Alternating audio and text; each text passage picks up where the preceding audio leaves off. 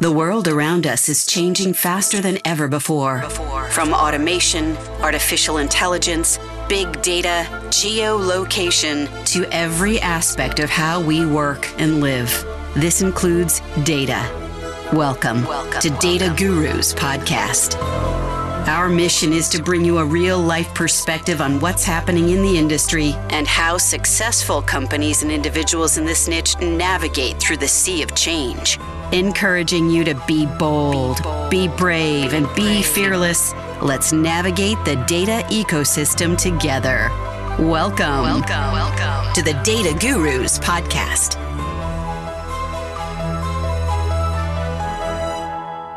I'm excited to welcome Hunter Thurman, who is the president and founder of Alpha Diver. Welcome, Hunter. Hi, thanks. Good to be here. Thanks for joining me. Absolutely. So, Hunter, why don't you just tell us a little bit about Alpha Diver, a little bit of background in terms of what your company does? Sure. So I've been in the insights and strategy world for over the past 20 years, and about a decade ago, so in 2011, got to a point where I was kind of feeling very dissatisfied with kind of the way we were doing things, the way we were doing insights and research and translating it into strategy. It related a little bit to some of the comments you've made about the podcast and the goals of it. And you had the insight that, you know, sometimes people find themselves kind of going, well, am I just going to kind of ride this out, even though I may have some question about the way we do this? And I kind of had that point in my career, and I kind of said, you know, look, sometimes I feel like I'm making this up as I go. And, you know, it's obviously things like experience and analysis and intuition are valuable, but that I was kind of dissatisfied that was my skill set, you know, and it was, you hear feedback like, well, you've just got to, you know, be in the saddle for 20 years and you'll have it all figured out. And that was very dissatisfying to me. And around that time, what I've learned since is that's a very model-free approach. I think as I look back, I was operating and, you know, the industry was operating in a model-free way. You know, you kind of imagine looking at a blank piece of paper and going, all right, where should we head? You know, when you have a framework, a place to start, a foundation, a model, it's much more rewarding and it can lead to much richer discovery. So around that time, I started really kind of, you know, exploring and stepping out of the industry quite a bit and hanging out with neuroscientists and psychologists and people from the world of academia, and really discovered it was almost like this. They were kind of going, oh, wow, you're asking questions like that in business, you know, in business. And I was going, wow, you guys are studying things like that in neuroscience labs and things.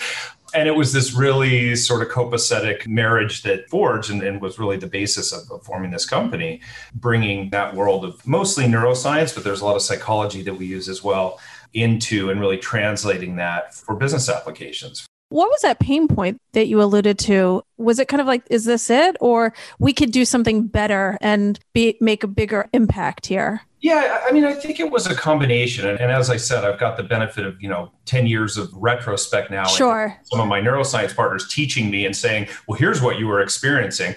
And so really, it's the difference between this model-free and model-based. We'll talk more about that. But what I was experiencing in the model-free, I mean, it sort of is as simple as it was kind of hard to explain how we were doing it. Everything was, you know, it was kind of like every night was opening night. You know, every new project, every new challenge we were using what we did last time, what we had done previously. And I think that happens a lot, and sort of starting over. And with that, you know, with people coming into the space, I mean, I was in a, you know, I'd gotten to a point in my career where I was in a leadership role.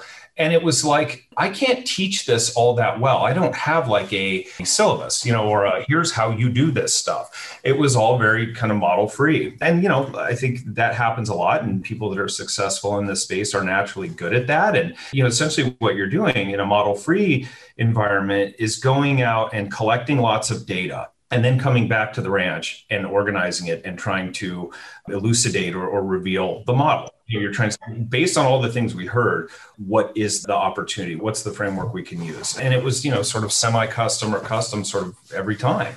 In a model-based space, you're going out and using an established model, and instead of just collecting data sort of broadly, you're mapping data back to an existing model. So, you know, if you imagine going out and saying, how do people experience the world? And you did it in a model-free way, you know, you'd go out and you would find your way to sight and sound and touch and taste. But if you knew that there were five senses, you know, so being a real basic example, if you knew there were five senses and went out and said, let's look at our business or our occasions or whatever through sight and sound, you know, you're applying the model, you'd get there much quicker and you'd get there much more accurately, you know, and it might take you a long time to learn that taste and smell are actually really, you know, intermingled. They're actually, you know, kind of the same sense in many ways. You'd have to discover that, and you'd have to do that in a very bottom-up way. A model-based approach, you know, using the five senses as an analogy, you're going out and you know what you're looking for. And so when you see it and when you find it, and when, you know, a junior team member says, well, what am I supposed to do? You say, well, here's this framework, you know, go look at this. And they may not do as good a job as, you know, a seasoned vet would do. They would be equipped to do their best job. You know, they'd have some framework that they could use to go and be successful. And I think that was that kind of inflection point that, you know, again, in retrospect, I was searching for. It is a foundation, a framework. Something durable that explained kind of any challenge and let you go forth and then study it with real intent. That's essentially what we've done, and it's been very satisfying. What were the surprises that you had when you talked to people in academia about the areas that they were researching? A couple things. I mean, I think I was surprised at how applicable the knowledge was, you know, and so one of my key partners here, T. Siggy Hale, PhD, who's principal neuroscientist, as I started working with him, so back then it was like, well, he's a neuro, and I had this assumption that neuroscience was going to be far more technical, far more like physiological, like, you know, the parts of the brain physiology, and much less applied than I've discovered it is. So in the early days, I was surprised by how, you know, sort of everything out of his mouth and some of the other partners we work with, everything they said, I was like, wow. If I'd have known that 10 years ago, that really would have changed things. So I think I was surprised by how applicable it is. And I was also surprised by how little continuity or I should say connectivity there is from that academic world to the rest of the world. The third thing is how dissatisfied many academics are and how much passion and aspiration there is to see the science at work, see it, you know, impact, you know, business or an organization. And real world application. Yeah, not just a white paper, you know, not just publish it and defend it, but get to apply it. And so all of that was a inception moment of our origin story. So tell me a little bit about, you know, you talk about a model-based approach. Share with us what that actually means. Yeah, absolutely. You know, with the analogy of the five senses, everybody knows the five senses. You know, if you walk into the C-suite and say, hey, we looked at this through all five senses, nobody says, well, what about the sixth? Right. How do you know there's only five? You know, it's like the model is well established. And so, you know, sort of with that analogy, if you think about going out and looking at, you know, insights challenges, whether it's, you know, segmentation or journey mapping or drivers and barriers of what's, you know, driving and hindering your brand or your category or whatever, it's very chaotic. It's very noisy. Everything's the most important. You know, there are tons of factors and it's very difficult to organize. But, you know, as we started working with our team years back and as we've developed it over the years, there really is a pretty simple explanation of human cognition, of the lenses that we use to react to the world around us. So a lot of what happens in market research is we're so focused on the world around and all the noise and all the digital content and everything, you know, that we're, you know, concerned about, that we sort of overlook what's going on, as we put it, between the ears of a consumer. Okay. Meaning how we process it, how we digest that. Exactly. Look, all the noise around someone is actually much less important than what we make of it.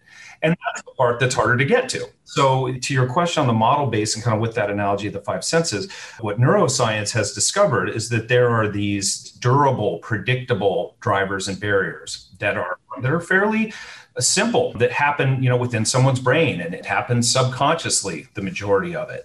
And that's where you get into those, you know, conventions that get thrown around of, you know, system one, system two. I mean, so much of our perception is subconscious. That's what makes it difficult for someone to narrate or explain to us, even if they're trying to, you know, like in a focus group or something.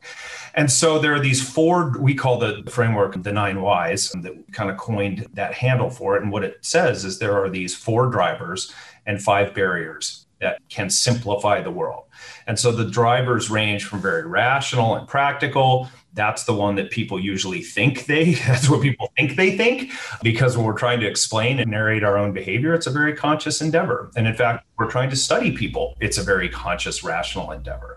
So there is, certainly there is a motivation or a driver around rational, practical facts and figures and performance and things like that. But just as important, or often more so, there's the second driver around social and tribal, all about the wisdom of the tribe, the benefits of belonging to a social culture. The third is around sensory and exploratory, really, making the world feel familiar via our senses and finding new exciting discoveries. And then the fourth is what we call the impulsive or the instinctive, very much about gaining status or gaining advantages or getting access to resources. Some of this goes into evolutionary psychology. And basically what will happen is in a given context, one of those four will be the primary lens that a person is using to make decisions. And it's only four primary. I mean, that actually, when you say that, that's amazing because it's four, right? Not like 100. Exactly. Well, and that's what's liberating about it. And, it's not, as simple as just going, oh, it's this one. And therefore, it's all that, all this or that. But I totally agree with you. It's very liberating to say amidst all the chaos, one of these four, Siggy sometimes compares it to like little people on your shoulders, that are giving you advice. There's one of those four that you'll listen to. And that knowing and diagnosing which of those is the primary voice, if you will, unlocks an awful lot. And it is pretty basic. It's pretty simple. The other big key about it that's sort of a blinding glimpse of the obvious to me as we started working with this was that it can change by context. So if somebody's shopping for cleaning products, they may be listening to one of the voices, whereas when they're choosing a streaming service provider or buying health insurance, it's a different one. And that's something that in marketing circles, I think everybody goes, yeah, that's right. But if you look at how a lot of segmentation or even currently a lot of insights are done, we kind of look at a human being as a very zero sum, they're like this, she drives this car, she does this, she lives here, and that's how she always is. It's like, no, the content, that's the other big principle besides these drivers and barriers is the recognition in neuroscience that context has huge impact on which of these we're using. I think that's analogous to how traditional research looks at occasions, right? People behave differently on certain occasions. Is that a proper analogy? Absolutely. I think occasions are the current incarnation of how the industry is looking at context. We've looked at over the years of emotional need states. What we've been searching for as an industry is really how can we define and point to context.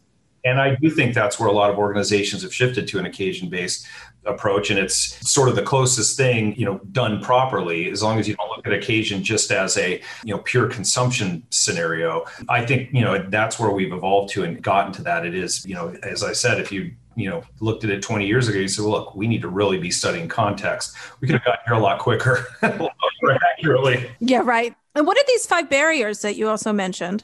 So if you think about what hinders, and if you look from a behavioral science standpoint, there are these barriers that are quite punitive or quite restrictive in our behavior, the least of which is price. But the five barriers as we lay them out sort of in the broadest sense are price, time, effort, or physical barriers, physical costs, sometimes we call it, social and emotional. And so, as I said, a lot of times when you talk to someone, if they're trying to narrate their own behavior, and this can get this can be frustrating and it can get brands into trouble when people say, well, I buy the cheapest thing. I wait till they're on deal and buy them then, and we see that sometimes in like IRI data that happens. But if you step back from it, price is actually the least punitive of the barriers. The reason we human beings invented money was to overcome other barriers, to create a means by which we could achieve things. So price, can be a factor, but what we see in our data is far more time. You see that an awful lot, in journey work and digital shopping and things like that. If I do this or if I purchase this, what will I have to give up doing? And then physical, effort, that one's pretty intuitive. Social, what will people think? Is this a situation where I care what people think and so on? And then emotional costs. It's basically fear of disappointment. And so it's very, those are very intuitive. It's somewhat difficult to prioritize and to parse those apart like in a qualitative setting. But what we find, and so we're measuring these using these implicit measures that we can statistically get to which of the drivers is, you know, most strongly influencing and which of those barriers is most strongly felt, you know, most strongly restricting or inhibiting behavior. And that's where, you know, if you really understand what's hindering people beyond just, well, it's, you know, it's kind of difficult or it's not convenient or it costs too much, that's where there can be some big unlocks on how you shorten the stick, if you will, on, you know, enabling them to serve their drivers. Teams are in flux, but you still have to get your research in field. Partnership with Paradigm Sample means you get our expert focus on every detail of your project. We have access to over 1 million consumers and many business professionals who are eager to voice their opinions and participate in traditional and non-traditional online studies, whether it comes to sampling, programming and hosting services or consultation. We are agile and quick to meet your needs. Visit ParadigmSample.com today. Okay, so walk me through an engagement, an actual project, if you will, that you might do for a client. What happened? How do you go about doing something like this? Yeah, you know, it doesn't look completely, you know, unfamiliar or anything. I mean, it's, you know, engagements can range from like segmentation, where we're mapping, you know, which drivers are driving a cohort. In journey mapping, we're then mapping where in the journey do they most strongly feel their driver and where do they strongly feel their barrier. They're not always concurrent. You know, what's hindering you can be at a different point in the journey than what's driving you. And then we're lining up, you know, how media intersects with those. So, you know, when they're really feeling their driver, what's the situation and what media are relevant. And then there's, you know, broader kind of custom insights, you know, we often call drivers and barriers studies. And so, you know, a typical engagement, you know, we're getting a business challenge. They can be very rote, very like, look, we're deficient with a certain age cohort or certain demographic. I mean, they can be like real basic stuff, or, you know, we're seeing a lot of things, especially right now, as we roll into 2021, of everyone trying to, you know, drive foresight, understand. Yeah. You know, and again, kind of what I said earlier, looking at all the stuff around us, it's gotten us where we are. And there's still a lot of, I mean, us as an industry, meaning there's still a lot of questions. And so by looking at that internal lens of, okay, how are people responding to all the stuff, the external stressors, you know, all the stuff around us, that's where you can get much more kind of binary on what will come and how people will respond. So, you know, from the most lofty, what comes next, down to how to drive, you know, and better share requirements with Gen Z, you know, women or whatever. Those are the gamut of challenges. And so then what we're doing often is, you know, real important part up front, I think this applies beyond just our business, for people to think about, is looking at who we're getting and who we're not. You know, that's a big piece of our sampling. And for some organizations, they're like, yeah, obviously. But some are like, why would we talk to the people we're not getting? You know, why would we talk to our current users? And what we're doing is collecting these data on the drivers and barriers and showing the difference, you know, so that's kind of the first phase of our project planning, is saying who's our people of interest or our groups of interest that we should be studying. Sometimes there's some real consulting that goes with that, to say, look, you know, everybody uses everything. How can we parse these apart? Or what are the behavioral differences that we want to make sure we collect? You know, so our sample sizes will be hundreds or thousands, depending on what we're doing, and really defining these groups. Then we go out, it's a semi-custom measure. So we're using this proprietary measure that uncovers the drivers and barriers that I discussed. There's always some, you know, brand or category or contextually specific things that we incorporate. And so there's, you know, there's a planning phase and we go out and collect the data. And then there's an analytics phase where we're using our algorithms and this platform that our neuroscience team has created. That's another surprise, is how data savvy neuroscientists are. I mean, they're like, I thought they were like more like surgeons, like, oh, they like operate on people's brains. I mean, not at all. They're like hardcore data analysts. And so they've developed, Siggy and team have developed this platform that we're able to very quickly find the grouping variables and determine, you know, what the signals are using these conscious drivers and barriers, and then apply that out across, you know, the rest of the data, the demographic stuff, the behavioral stuff, the brand preference stuff, so that we can bring it back and show what, you know, we see, show what these signals are that are explaining the marketplace in this more holistic way and tie that back to, you know, media and the brands they're using and where they're shopping and the preferences for e-com versus brick and mortar and so on and so forth. So I hope that answered your question. I mean, it did. I'm curious, how do you get to the subconscious? So is it based on the way you ask the questions? Are there algorithms that help you determine, you know, what is conscious thinking versus what is subconscious? I'm intrigued by that. How do you get to that? Yeah, it's both. The questionnaire is very simple in that we can administer it in like a regular survey instrument. Now, we've had to customize them and kind of contort them to the question types, but a lot of what they are is there'll be like these word clouds that have these sort of seemingly random words actually presented with specific colors and specific fonts and all this stuff that will say, you know, we kind of joke that because we really want to understand why they're doing things, we never ask them why they're doing things. We'll just say, think about the context of, you know, shopping for diapers, rank these. And it'll be like this drag and drop. Most of our users we find are on mobile more and more, but some studies, it's just as easy on whatever screen you're on. So these ranks, there'll be these bipolars where it's this or that, two sort of competing ideas. You know, growing up in your house, it was more this or that, and they'll slide it back and forth. So it's these pretty simple, you know, very kind of quick response. They don't really, the respondent in most cases doesn't really have any idea what we're even trying to get at. And essentially it's these tells, it's these, you know, there's lots of underpinnings obviously about how they're designed and what the questions are meant to reveal that we've seen over the years. And in this data set we've collected, this database that we continually build and refer to, that it provides these tells of someone's psychology and cognitive processes towards the context we're studying. And then the algorithms on the back end, of course, parse it back out. And, you know, the computer, so to speak, knows what the responses mean and can make it where, you know, our strategy team, people like more with backgrounds more like mine, can say, okay, I can understand this in a way that's not like some weird Z-score in SPSS or something, you know. So can you share a case study that you've used this approach and what the outcome was as a result? Or, you know, what business decision did it drive for a specific client? And understanding things are confidential, but maybe in generic terms. Yeah, I'll give you kind of some broad strokes. I mean, that's a big piece. And we're finding that, look, the idea of ROI on, you know, on studies or on investments is nothing new, but, you know, there's a lot of scrutiny on that. And we've looked a lot at that, like, you know, what is the ROI? What are the business results? And that's always been obviously a core objective. And so like there was one, for example, that was you know, we see these pretty cathartic impacts when these are applied. So one example was we ran a study kind of like I described for a real familiar consumption timeframe for this multi-billion-dollar CPG, you know, food and beverage portfolio. So, you know, if you can imagine just in sort of the broadest sense, a real familiar time when certain categories are consumed. And they had looked at it, you know, them and their competitors had looked at it, obviously, you know, a lot of their, I don't know what percent, but a big chunk of their volume was consumed over this period.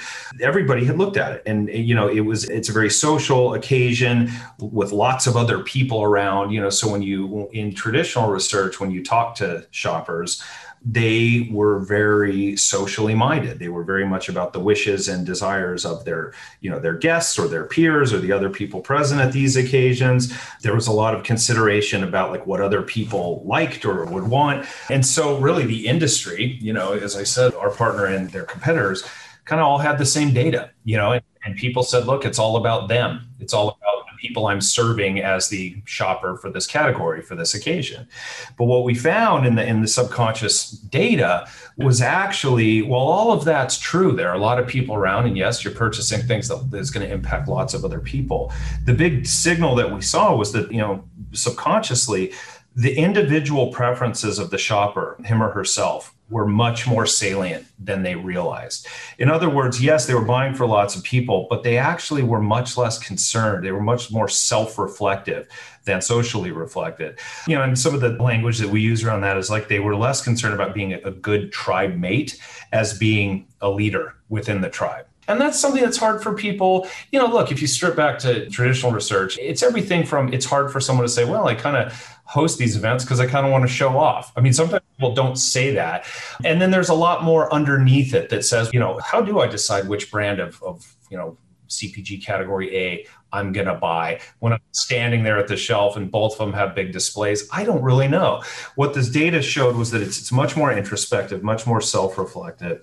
And so the team took that and it revealed, you know, this kind of core driver of why they're doing this and how they're making decisions.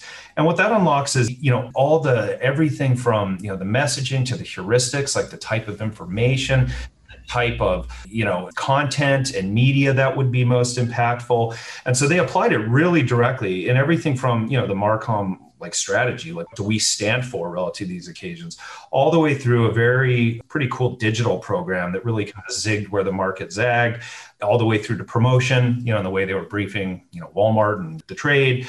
And, you know, with that, then they were very specific about where they were deploying these within the journey, you know, so it was much more binary about what decision we're trying to drive at what point in the journey. So it all really hung together and it drove like double-digit increase. That's amazing. Yeah, which on a brand like that is, you know, tens of dollars. So it was wildly successful from an ROI perspective. So I just want to make sure I understand. So originally they had thought that these consumers were purchasing, you know, obviously for themselves, but also for a larger group. And originally the thought was, you know, they need to make sure that they are marketing to the needs of the larger group as well as to the person. But the subconscious data actually identified that the person buying was really thinking about themselves and they were the primary driver for the purchase. Yeah, they were making decisions based much more on their own preferences. And so speaking to the individual essentially was the shift. And then what we found was that some of the more housekeeping stuff, like how much did you get and stuff like that, was the more relevant, you know, pieces for the broader group. But that wasn't their why. That's not the primary. Exactly. And so, you know, it's a look in these games of yards and inches, you know, those obviously I had to kind of veil a lot of it more into it, but they did some pretty different things that, and, you know, part of it is it was more accurate and it was also pretty stark contrast to the competitive frame. And that's another big piece of this is that, you know, it's a perspective that your competitor, you know, won't typically have. It's a big advantage. Yeah. And to your point, it's a game of yards and inches. Like for a large category, a small shift could mean lots of changes in the revenue line, right? In terms of sales. So I totally get that refinement would make a huge impact. Yeah. Well, as Siggy sometimes or often says, you know, people look a lot more alike than we do different. And occasions look a lot more alike than they do different. You know, the things that are making our decisions and impacting them are way down beneath the surface. You know, they're not necessarily these huge, strong signals that's like, I either buy this or I buy that. And it's black and white and that's it. You know, it is, we call them the difference makers down in the data. Sometimes be subtle, but then, you know, the point is exactly as you said, when you apply them out across these investments and these programs, they make huge impact on how you act, how you show up, where and when, and the business results. Hunter, thank you so much for joining me today. I've learned a lot, so I appreciate you taking the time, and I'm sure the listeners will have taken new knowledge and learning as well. Absolutely. No, I enjoyed it. I love talking about this stuff, so thank you for the opportunity. Take care. Thank you. Now more than ever, there's nothing like in-person research to deliver the voice and the views of the consumer. Face-to-face delivers on empathy, captures nuanced body language, and creates personal connections that can be explored further. All focus group facilities are committed to safe and socially distanced protocols to keep our teams, our clients, and our participants safe. People are engaged and excited to share new emotions, new buying patterns, and new ways that they're seeing the world. Clients need this deep insight to make the best possible decisions at this critical time. We're here, we're focused, and we're ready. For in-person research, it's time to embrace the research space. Thank you for tuning in to Data Gurus Podcast. This episode has ended, but your exploration doesn't have to. Head over to www.dataguruspodcast.com and access all the resources and links mentioned in today's show. You'll also find bonus content available to our podcast listeners exclusively. That's www.dataguruspodcast.com. Until next time, be bold, be brave, and be fearless.